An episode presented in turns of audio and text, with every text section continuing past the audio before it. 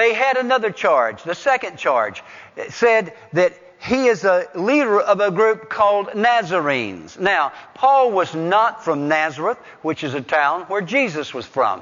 What is this Nazarenes? It's referring to a vow, a Nazaritic vow or a Nazarite vow, which Paul did take, as I've already indicated to you. It was a temporary vow. He was a leader, but not of Nazarenes. He was a leader of disciples. He had many disciples scattered all over Asia that looked to him as their spiritual father.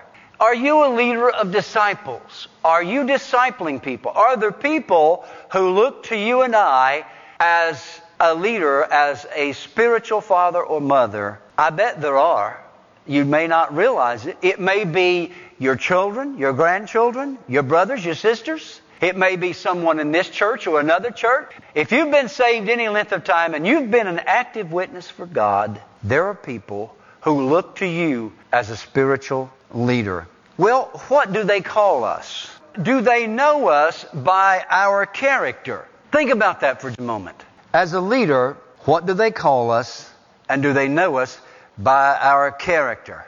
The third charge that they bring against Paul, they said, when he tried to disgrace the temple, we arrested him. They accused Paul of bringing a Gentile into the temple, which was false. He did not do it. Paul said, look, I am in complete compliance with the laws and the rules of the temple. I have broke no law. I have broke no rule. This is a false accusation. And if those people were here that originally made that accusation, which were those Jews from Asia, you would know upon examining them that I have broken no laws. Well, have you ever been falsely accused? Have you? Was it by unbelievers? Let me guess. It was by religious people. Have you ever heard this? When you tell somebody about Jesus and what he's done for you, and they sense that you are of the Pentecostal persuasion, have they ever said to you, do you handle snakes? How many of you have ever heard that? You know, that still floats around here in East Tennessee.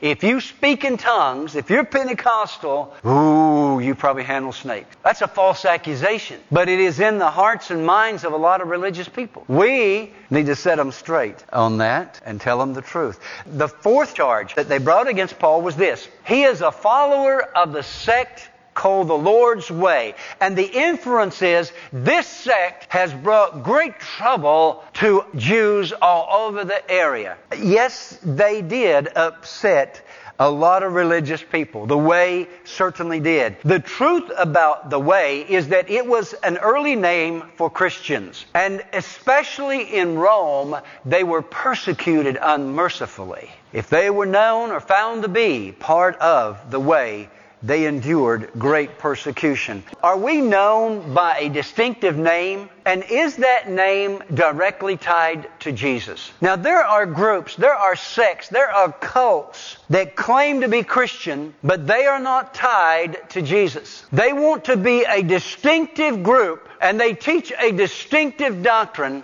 but it isn't tied directly to Jesus.